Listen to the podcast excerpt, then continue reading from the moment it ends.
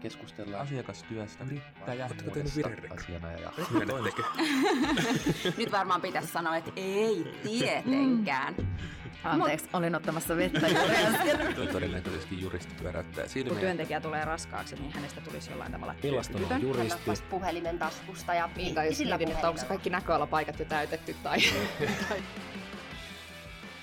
Tervetuloa jälleen uuden Juristipodin jakson pariin. Mun nimi on Katariina Tuomela ja toimin tämän jakson hostina. Aiheena on tänään supermielenkiintoinen oikeusmuotoilu ja olen saanut vieraaksi todellisen oikeusmuotoilun asiantuntijan ja aiheen opettajanakin toimivan Hannele Korhosen. Lämpimästi tervetuloa Hannele. Kiitos paljon, kiva olla täällä. Ihanaa kun tulit. Nyt me ollaan keskitytty tässä urasarjassa erityisesti erilaisten juristien urastooreihin ja sinun kohdallasi on hyvinkin kiinnostava tämä sun urapolku. Kerro vähän kuulijoille itsestäsi ja miten oot päätynyt tähän, mitä nykyään teet. Joo, mulla on kyllä aika, täytyy sanoa, että aika monipolvinen ura. Ehkä ei ole ihan tyypillisimmästä päästä, voisin ajatella juristin uria, mutta tota, mistä mä aloittaisin? Mä oon siis valmistunut vuonna 2000 Helsingin yliopistosta. Ja ensimmäiset vuodet, ensimmäiset itse asiassa vähän reilu kymmenen vuotta, niin mä olin in-house-juristina. Mä olin Eblissä pitkään ja sitten mä oon ollut tekkifirmoissa, niin kuin Elkotekissä ja Planmekassa muun muassa silloin. Eli pankkijuridiikkaa ja teknologiaa. Mutta sopimukset oli silloinkin vähän niin kuin se kantava voima, että sopimuksia mä oon aina tehnyt ihan tosi paljon. Sitten mä perustin mun oman lakifirman vuonna 2012. Mä tein tämmöisen hypyn yrittäjyyteen aivan tyhjän päälle. Ja perustin tosiaan lakifirman nimeltä Villa Lex. Ja sitä sitten pyöritin itse asiassa seitsemänköhän vuotta vai kuusi vuotta. Ja tarkoituksena oli silloin, että nyt mä lähden muuttamaan tätä tapaa, millä juris- juristipalveluja Suomessa tarjotaan. Oikein niin kuin maailma auki, nainen ja läppäri meiningillä kuitenkin. Ja tota, halusin tarjota siis ihmiskasvoisia ja ihmisten lähellä olevia ymmärrettäviä juridisia palveluita. Ja siitä sitten se yrittäjyys vei mennessään ja tässä välissä on ollut mukana perustamassa muutamaakin startuppia. Contract Mill nyt tässä lähimpänä mielessä, eli Legal Tech-firma, joka on nyt tuolla maailmalla kansainvälistyy kovaa vauhtia. Ja nyt sitten pyöritän ja on perustanut siis tämmöisen legal design-koulun, eli juristimuotoilukoulu, englanniksi Lawyers Design School, joka keskittyy sitten legal designin kouluttamiseen ja valmentamiseen. Wow. Matkalle mahtuu paljon, mutta onko niin, että jotenkin aina on ollut intohimo muuttaa asioita ja koetko sä, että sä oot ollut jotenkin erilainen juristi mindsetiltäsi jotenkin aina tai ainakin niin kuin hyvin pitkään? Joo, toi muutos on kyllä tosi hyvä avainsana, että sen mä oon kokenut aina, ja mulla on ollut semmoinen motto, ihan siis jostain, en muista edes kuinka nuoresta, että muutos on hyvä, ja mä oon työskennellyt jotenkin sen eteen, sen positiivisen muutoksen eteen ihan siis aina. Tietysti siihen mahtuu, se sisältää myöskin sen, että kyseenalaistaa aika paljon sitä, miten asiat on, mutta myöskin pyrkii aktiivisesti vaikuttamaan sit siihen, että ne asiat olisi toisella tavalla. Että kyllä se tässä niin juristin urallakin, niin Mä oon ollut juristina mukana tosi monissa muutosprojekteissa, vaikka on haettu pankkitoimilupaa tai ollut fuusioita tai jotenkin semmoisia aika isoja mullistuksia organisaatioiden elämässä, niin mä oon ensinnäkin ihan rakastanut niitä projekteja tosi paljon, ja sitten jotenkin mä oon ollut tosi parhaimmillani niissä, ollut sinne kaauksen keskelle ja yrittänyt tehdä asioille jotain tolkkua siinä, että ja nyt tietysti sitten vähän eri tavoilla viedä sitä muutosta eteenpäin, mutta kyllä rakastan muutosta. Ihanaa. Sitten joka tekee vielä muutokselle jotain, niin se on usein se, jota sitten ehkä vielä, vielä erityisesti etsitään. No mainitsit tästä oikeusmuotoilusta, johon nyt erityisesti tänään keskitytään. Kerro vähän, että mitä se ylipäänsä tarkoittaa? Mitä on oikeusmuotoilu? Se onkin hyvä kysymys. Se tuntuu välillä, että se on vähän niin kuin semmoinen saippua, että siitä ei mennä saada ihan otetta, että mikä se nyt ihan oikeasti on. Siinä on siis ihan hirveästi tietysti kaikenlaisia määritelmiä kehitetty, mutta jos tosi lyhyesti sen kiteyttäisi, niin ehkä niin, että se on tämmöinen ihmiskeskeisen muotoilun soveltamista juridiikkaan hyvin eri tavoin. Ja miten mä oon itse lähtenyt sitä purkamaan sitten näissä mun koulutuksissa, niin mä oikeastaan kuvaan sitä legal designia kolmella eri tavalla. Legal design on tämmöinen niin prosessi, mitä voi soveltaa kaikenlaisiin kehitysprojekteihin ja vaikka ihan ongelmanratkaisuun. Se antaa tietynlaiset vaiheet ja struktuurin sille kehittämistyölle. Sitten se on myöskin sellainen työkalupakki, käytännön työkaluja antaa siihen muutoksen tekemiseen ja siihen kehittämistyöhön, mutta myöskin ihan juristin arkeen. käytännön työkaluja, millä sitä nimenomaan sitä muutosta viedään käytäntöön. Ja sitten kolmanneksi legal design on ajattelutapa.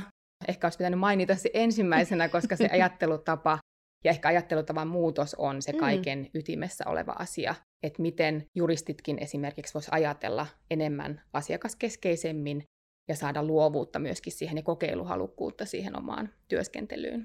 Niin näistä osa-alueista se legal design mun oman määritelmän mukaan koostuu.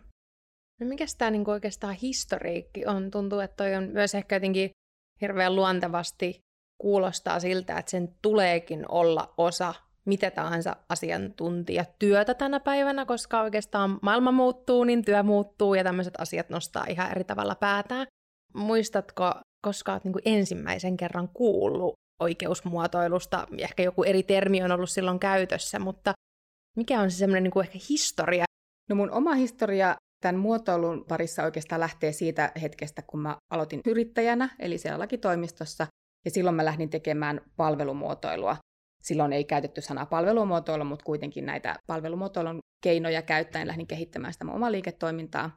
Ja sitten mä törmäsin termiin legal design, tämä on mun oma muistikuva, että vuonna 2016, eli olin silloin kehittämässä tätä legal techia, ja tietysti siinäkin on design hyvin isossa roolissa, mutta tämä legal design, sit mitä enemmän mä perehdyin siihen taustaan ja tutkimukseen, mitä legal designista oli tehty, niin se tuntuu, että se antaa sanat jotenkin sille, mitä mä olin tehnyt. Mm tosi pitkään, ja mä luulen, että tämä on, ja mitä mä oon kuullut ihmisten tarinoita, niin tämä on aika tyypillinenkin lähestymistapa, että kun kuulee liikadesignista, se ei sinänsä niin kuin tunnu semmoiselta täysin uudelta asialta, että se tavallaan niin kuin jäsentää niitä asioita, mitä moni on yrittänyt tuoda juridiikkaan jo tosi kauan, vaikka ymmärrettävyyttä ja, ja just asiakaskeskeisyyttä ja, ja helpoutta jopa. Niin se legal design on sitten näitä tavallaan lähtenyt tutkimaan, ja ensimmäisen kerran legal design sanana on tutkimuksessa käytetty joskus 20 vuotta sitten Colette Brunswick ja sitten Helena Haapio hänen kanssaan on lähtenyt sitten näitä asioita kehittämään, että sieltä se sanan historia tulee. Tosi kiinnostavaa. Mä voisin kysyä noista asioista vielä paljon, mutta mennään eteenpäin. Kerro, että miten sä itse tänä päivänä työskentelet nyt tämän niin kuin legal designin parissa?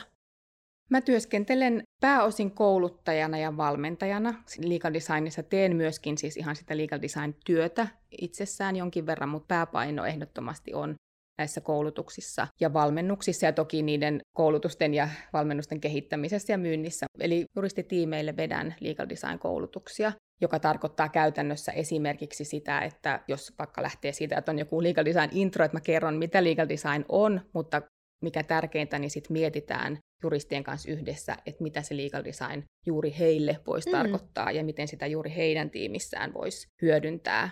Toinen koulutus voi olla asiakaskokemuksen koulutus, että lähdetään kehittämään asiakaskokemusta jossain toimistossa tai myöskin sisäistä asiakaskokemusta.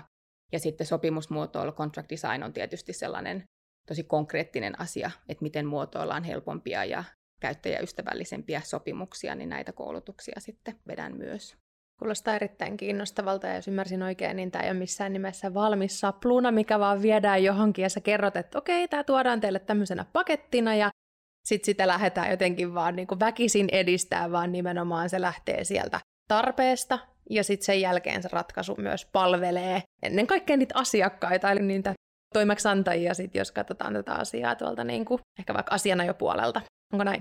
Ehdottomasti, että kyllähän siinä tavallaan sitä muotoilua tapahtuu joka ikisessä yksittäisessä koulutuskokonaisuudessa, vaikka tavallaan sitä sisältöä ja, ja vaikka taustatusta ja kaikkea, niin se saattaa pysyä suurin piirtein samana tai se kehittyy sitten vähän niin kuin omaa latua, mutta että se, että ne koulutukset on räätälöityjä juuri siihen tarpeeseen, mm. koska tiimit on tosi erilaisia, firmat on tosi erilaisia ja heidän lähestymisensä myöskin tähän legal designiin on se on tosi tärkeää, että löydetään se jokaiselle se oma kulma, ettei se ole vaan semmoista, että joo, me tehdään legal designia, me tehdään legal designia, eikä kukaan edes tajua, että mitä me, mitä me siis tehdään.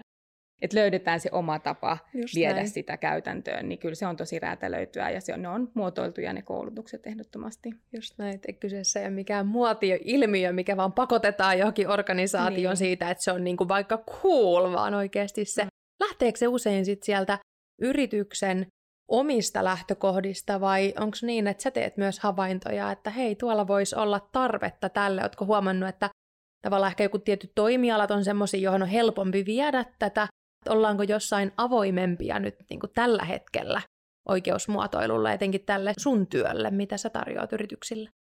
En osaa sanoa, onko sinänsä mikään toimiala välttämättä, mutta että kyllä ehkä yhteistä näille mun asiakkaille on semmoinen tietynlainen muutoshalukkuus ja sitten mm. semmoinen ehkä, että jos ajattelee tavallaan semmoista vähän lempeämpää tai niin kuin toista sanaa, niin semmoinen, että on semmoista kehittymishalukkuutta mm. ja tahtoa vähän niin kuin miettiä, että miten me voitaisiin, koska ne voi olla tosi hämmäisiä ne tavallaan ne tarpeet, että me haluttaisiin jotenkin kehittää tai me haluttaisiin vaikka tehostaa, mikä kuulostaa kurjalta sanalta, mutta sitäkin voi lähestyä niin monelta eri kantilta.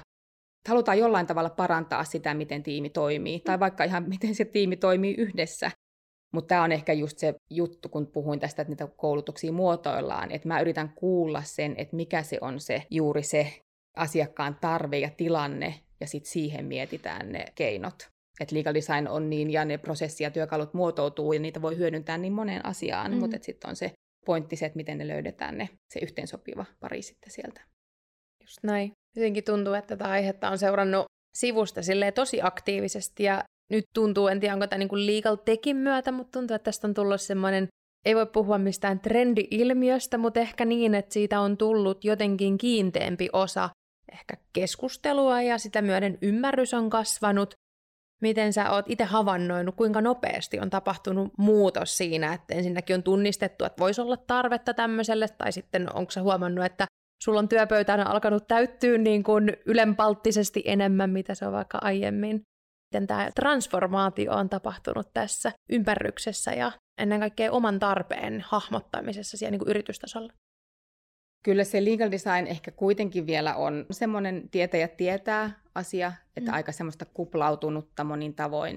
Mutta kyllä tässä on huomannut ihan valtavan muutoksen nyt vaikka jo sen, mitä mä lasken kuuden vuoden aikana tai vaikka sieltä mun yrittäjyyden alkuajoilta asti, että miten paljon se tietoisuus just siitä asiakaslähtöisyydestä, esimerkiksi se luovuuden merkityksestä ja kaikista tällaisista, että miten se on tullut niin kuin eri tiimeissä ja, ja eri firmoissa ja myöskin tavallaan sen liiketoiminnan kasvun ja menestyksen kannalta, niin niitä tunnistetaan niitä tarpeita.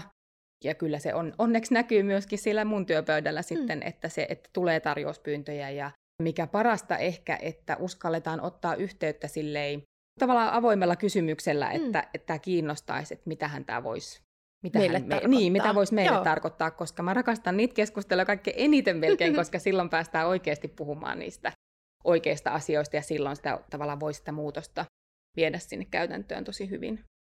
Just näin, ja toi on oikeastaan aika klassinen tilanne, että jotenkin ehkä on herännyt kiinnostus, mutta ei tiedetä, että mitä tämä voisi just meille tarkoittaa, millaista se voisi olla, ja sitten se semmoinen räätälöinti ja semmoinen konsultoiva apu siihen, että on olemassa joku ihminen, joka pystyy näkemään niiden asioiden ohjaa vähän niin kuin ratkaiseen sitä. Jotenkin, että minulla on teille ratkaisu tähän tosiasialliseen, ehkä jopa ongelmaan, joka voidaan heti tunnistaa, tai sitten sitä, että niitä ilmenee siinä sitten niin kuin matkan aikana lisää ja, ja kaikki muutos jotenkin vielä kehittyy siellä, vielä syvenee ehkä sitten se muutostarve, mikä ei välttämättä olekaan ollut vain niin yhdensuuntainen tai ei ole vain yksi asia, mitä on tarvinnut muuttaa. Kun puhutaan oikeusmuotoilusta, niin toki ehkä moni ajattelee, että onko tämä tullut jostain maailmalta ja miten oikeusmuotoilu, millaisena se näyttäytyy Suomen rajojen ulkopuolella? Se on kyllä kiinnostavaa seurata just tätä kansainvälistä keskustelua versus sitten Suomessa käytävää keskustelua ja ehkä vielä se, että minkälaisia ne keskustelut sitten asiakkaiden ja potentiaalisten asiakkaiden kanssa on. Että sellainen esimerkiksi havainto on kyllä näistä vaikka tarjouspyyntöjen kautta tai näistä asiakaskeskusteluista, että Suomessa ne keskustelut legal designin ympärille ja ne tarpeet, ehkä niin ne saattaa olla aika konkreettisia asioita. Että Suomessa esimerkiksi puhutaan tosi paljon sopimusmuotoilusta ja ehkä vähän hmm. niin kuin vedetään yhtäläisyysmerkkiä legal designin ja contract designin välille. Joo. Ja totta kai contract design on iso, iso osa legal designia, mutta se ei ole mitenkään kaikki. Kun sitten taas ulkomailta saattaa tulla tarjouspyyntöjä ja kyselyitä enemmän semmoisen niin mindset-tason muutokseen, että halutaan just vaikka innovatiivista työskentelytapaa kehittää ja vahvistaa tiimissä, mihin tietysti nämä koulutukset sopii myöskin ihan täydellisesti, mutta et huomaa just, että se lähestymistapa saattaa olla hieman erilainen. Ja tosiaan, että se legal design-sana ei ole välttämättä se, mitä ihmiset etsii ja hakee, vaan että ne tarpeet on just tämmöistä niin kuin vaikka innovatiivisuuden lisäämistä tai tiimin kehittämistä tai just vaikka asiakaskokemuksen kehittämistä. Että se ei ole niinkään, että ostan legal designia, vaan se tarve on vähän niin kuin eri tavalla muotoiltu. Koetko, että juristit osaa itse hahmottaa vai onko se tyypillisesti joku muu henkilö, jos mietitään vaikka jotain isoa pörssiyhtiöä, jossa tyypillisesti liiketoiminnassa toki työskentelee tosi moniammatillisesti kaiken, kaikenlaisia asiantuntijoita, niin tuleeko sulle se yhteydenotto usein joltain muulta kuin juristilta, joka ehkä katsoo asioita taas sit eri silmin, mutta havaitsee, että jotenkin siellä juristin työpöydällä tapahtuvat asiat, että siellä on jotain, mihin pitäisi löytää jonkunlainen muutos. Kyllä ne tyypillisesti on juristitaustasia, Joo. mutta nyt kun sanot noin, ihanaa, en ollut siis tullut edes ajatelleeksi tätä, mutta kyllähän se yhdistävä tekijä monesti on siinä yhteydenottajassa, että heillä siihen rooliin kuuluu kyllä sitä kehittämistä ja että he ovat havainneet, eikä se ole välttämättä, että he ovat havainneet jotain ongelmaakaan, mutta että heillä on se semmoinen tietynlainen halu ja kysymys, että voisikohan tästä olla jotain apua meille mm. tai hyötyä meille. Aivan. Ja sitten sä kiteytät ehkä siinä kohtaa jo aika pitkälle sen olennaisimman, että pystyt ainakin tunnistamaan sen jonkun tarpeen ja siitä varmaan aika hedelmällistä lähteä jo eteenpäin. Voisi kuvitella, että jos jo on olemassa aha-elämys, että tästä voisi olla meille hyötyä, niin onko usein niin, että sieltä löytyy aika lailla jotain, mitä varmasti pystyt antamaan sinne kohdeyhtiöön? Siis sieltä löytyy aina niitä jotenkin, ja sitten mitä tuntuu vielä, että mitä pienempiä tavallaan ne oivallukset on, niin. mitä niistä koulutuksista syntyy, niin sitä suurempia ne sitten on sen käytännön muutoksen tai työn tai, tai minkä tahansa kannalta. Ja sitten tietysti se, että kun on pyrkinyt paketoimaan ne koulutukset, niin se helpottaa sitä asiakkaan tuskaa, että kun se on vähän silleen, että kun en mä tiedä, mitä tässä oikein pitäisi mutta sitten kuitenkin mä pystyn kertomaan, että mitä ne on ne vaihtoehdot, mutta sitten kuitenkin se tarvehan saattaa olla, että se yhdistää moniakin asioita niissä eri koulutuksissa, että sitten se räätälöidään siihen kysymykseen. Ja ylipäänsä sitten mä lähdin siinä monesti kysymään, että no mitä, mitä dataa esimerkiksi löytyy, että yritetään päästä myöskin sitten tämän kysyjän ymmärryksen taakse, että löytyykö sieltä sitten vielä jotain dataa, joka tukisi tätä hänen ajatustaan siitä, miten asiat ovat, niin siitä päästään aika hedelmällisesti sitten eteenpäin. No voin kuvitella. Kuulostaa herkulliselta jotenkin.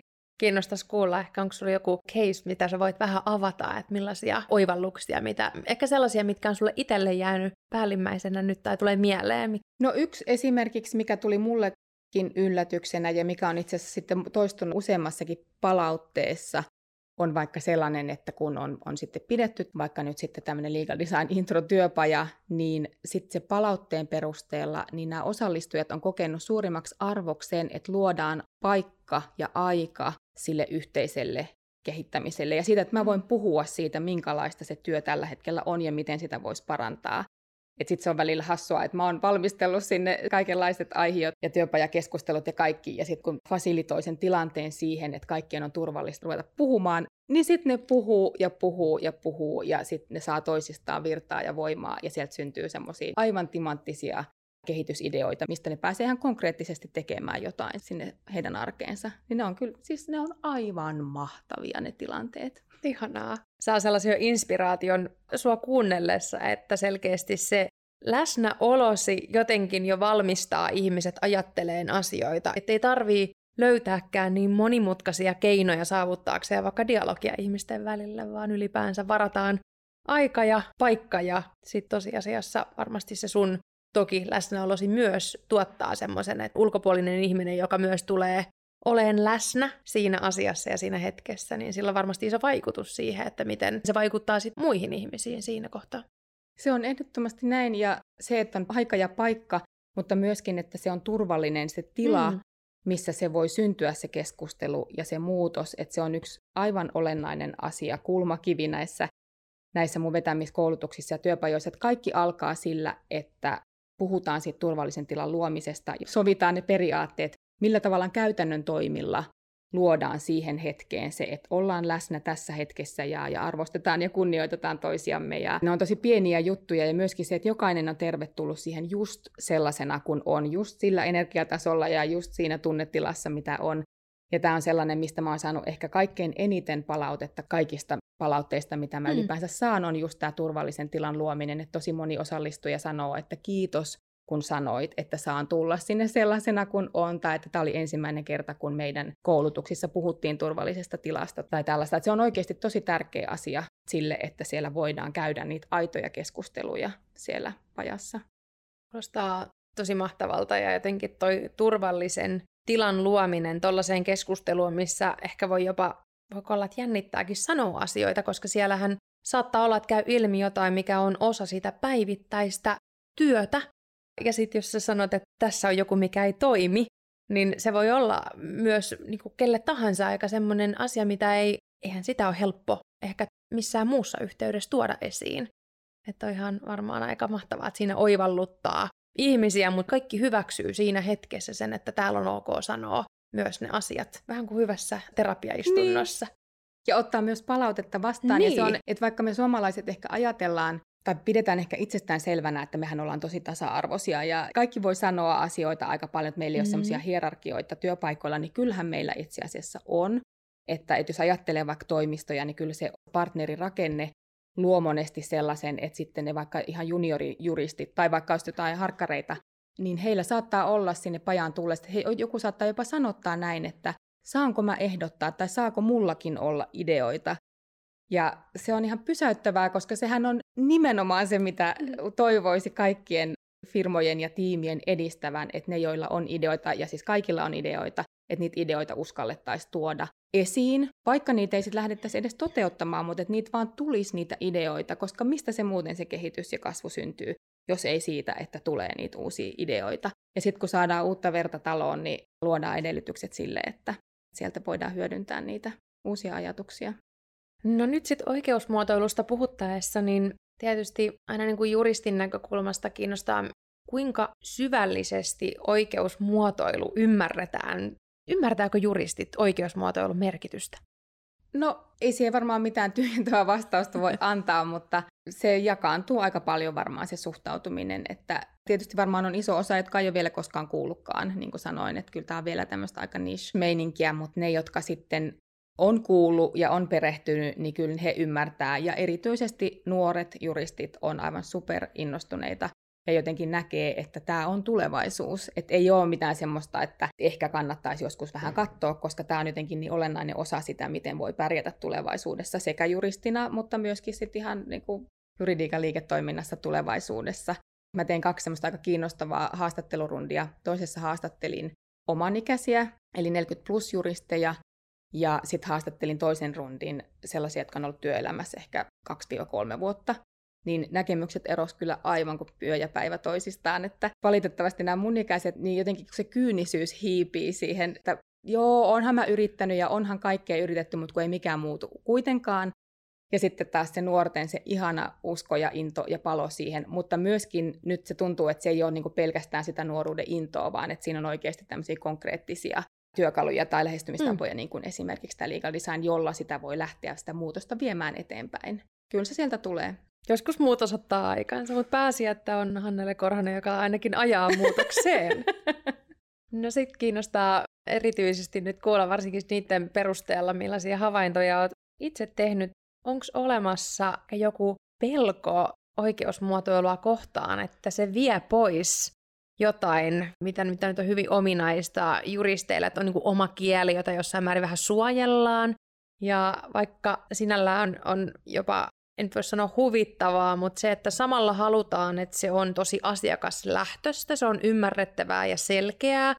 Mun mielestä usein myös hyvä juristi punnitaan sillä, että mikäli pystyt monimutkaiset asiat viemään ymmärrettävään ja selkeään muotoon henkilölle, joka ei puhu niin kuin sitä samaa juridista kieltä, niin liittyykö tähän ikään kuin sellainen, voiko sitä kutsua harhaluuloksi tai peloksi, että jotain olennaista lähtee pois, kun oikeusmuotoilu tulee siihen rinnalle.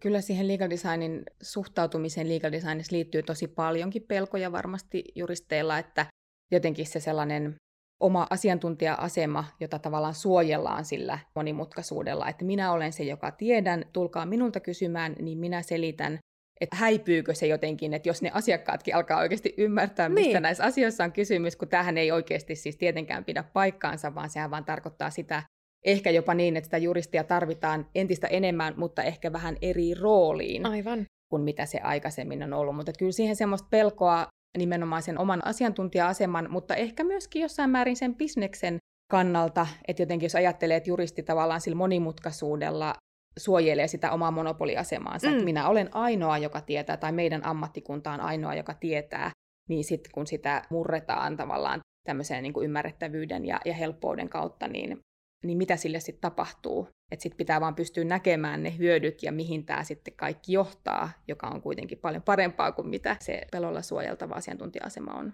Kyllä, eli tässä voi ajatella näin, että tieto ei lisää tuskaa, vaan jopa helpottaa ymmärtämään. kyllä, kyllä. Miten legal designin pariin voi päätyä tai miten voi hakea oppia oikeusmuotoilusta? Millaisia vaihtoehtoja tällä hetkellä on? Vaihtoehtoja tällä hetkellä alkaa jo, jo jotain olla. Silloin kun mä oon lähtenyt asiaan perehtymään, niin se on ollut kyllä aika semmoista, niin kuin, että itse otan selvää ja tutustun tosi moniin muotoilualoihin ja yritän siitä ottaa sen, sen kokonaiskäsityksen ja miten tätä kaikkea voisit juridiikassa soveltaa.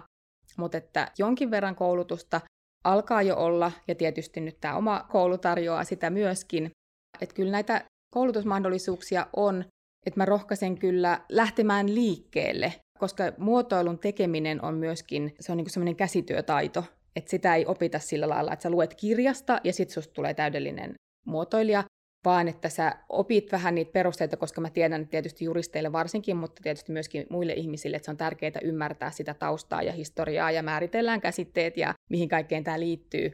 Mutta kun se tekeminen on se pääasia, niin sitten lähtee tekemään niitä omia projekteja ja kokeilla niitä työkaluja ja prosessia, koska se on sitten se, mikä opettaa sitä muotoilua eteenpäin. Ja se tietysti, että niitä voi tehdä vaikka yhdessä jossain tiimissä tai jonkun vaikka kaveriporonkankin kanssa, niin se on se, mistä sitten saa myöskin sitä uutta näkökulmaa siihen omaan tekemiseen.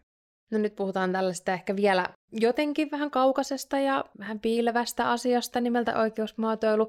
Kerroitkin tästä, että uskot, että se on tulevaisuutta ja se on fakta, että se tulee jossain muodossa.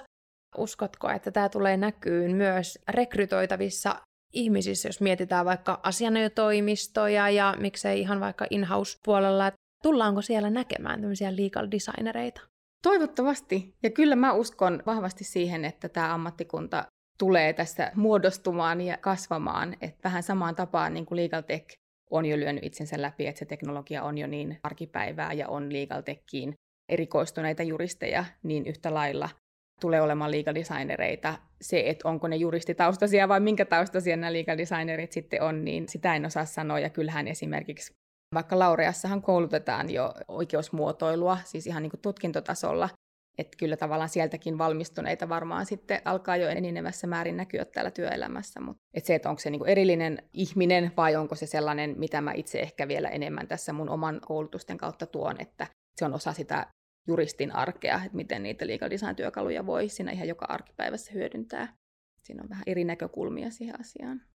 Me hypättiin jo vähän tulevaisuuteen, mutta on pakko palata vielä kysyyn tuosta koulutuspuolesta. Jos nyt on joku kuuntelija, joka pohtii, että tässä voisi tosiaan olla yksi vaihtoehto ratkaista jotain tai tehdä asioita toisin, kuinka pitkä käytännössä se prosessi tai se koulutus sun kanssa on, kuinka rinta rinnan sä teet ja johdat sitä muutosta siellä ja miten se käytännössä menee, miten se roolitus menee?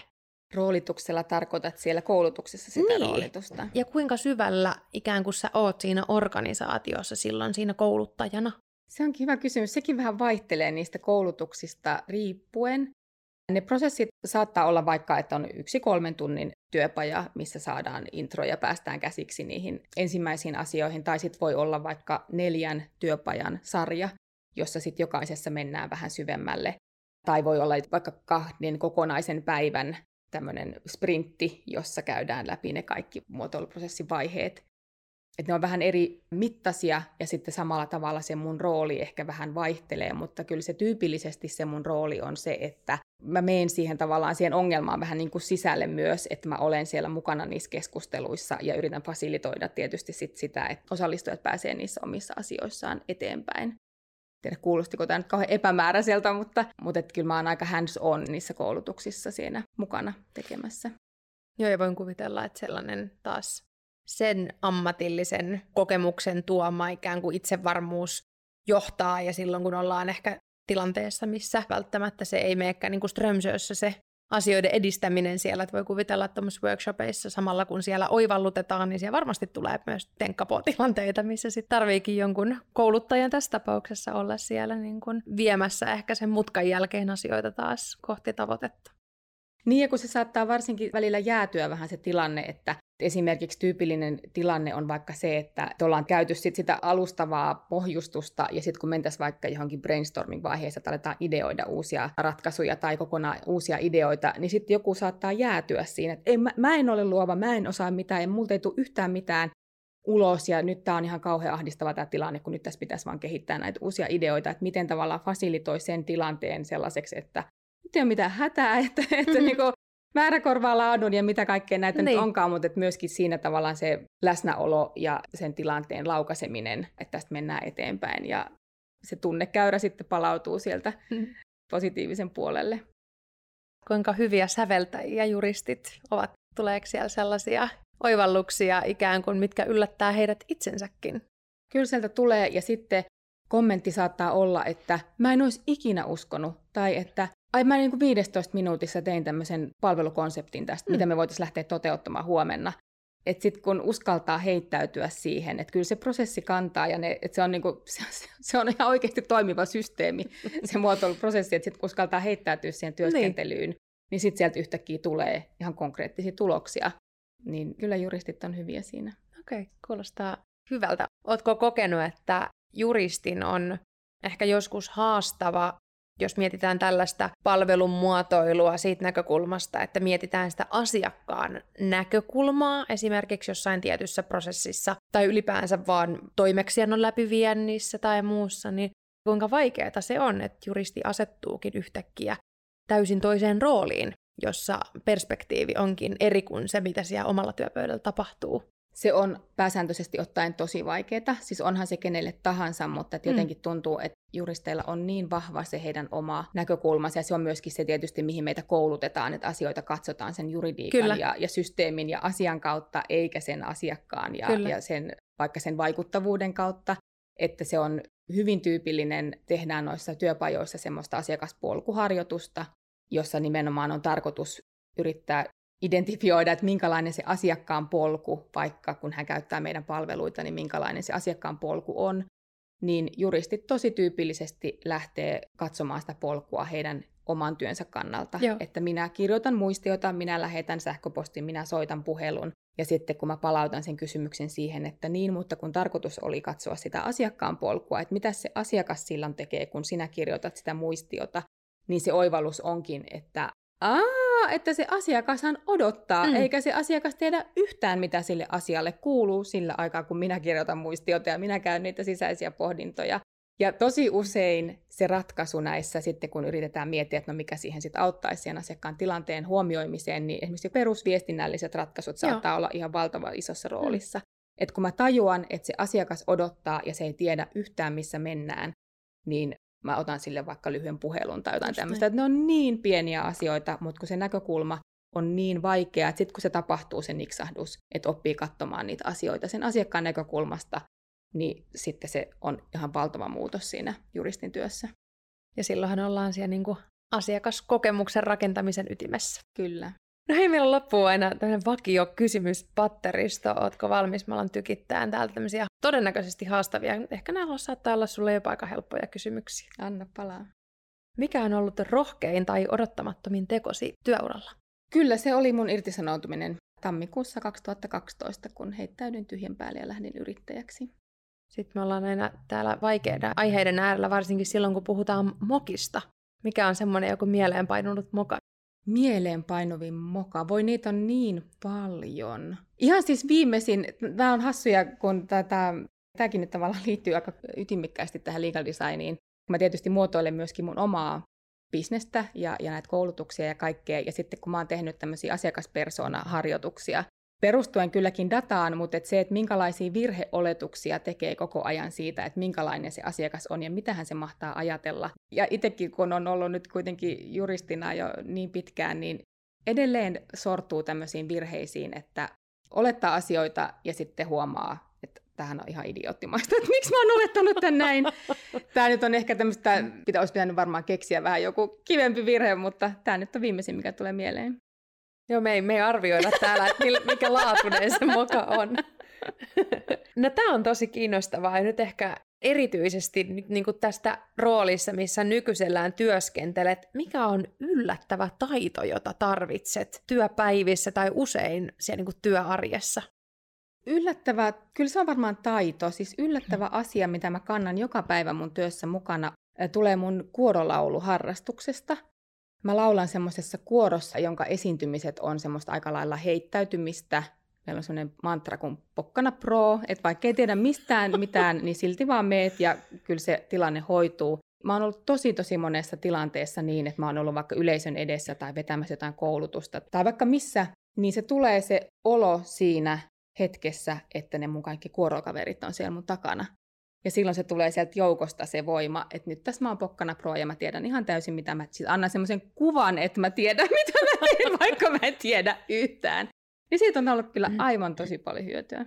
Voin kuvitella ihan mahtava, toi on varmasti semmoinen, mikä varsinkin silloin, kun, no, sullakin saattaa tulla tosi paljon tosi yllättäviä tilanteita myöskin, ja usein siinä sitten punnitaan myös se, että miten niihin reagoi. Pokkana Pro kuulostaa, mm. kuulostaa semmoiselta, minkä voisin tuonne omaankin selkäreppuuni laittaa, ja tulen, ehkä käytänkin sitä itse asiassa aika paljon.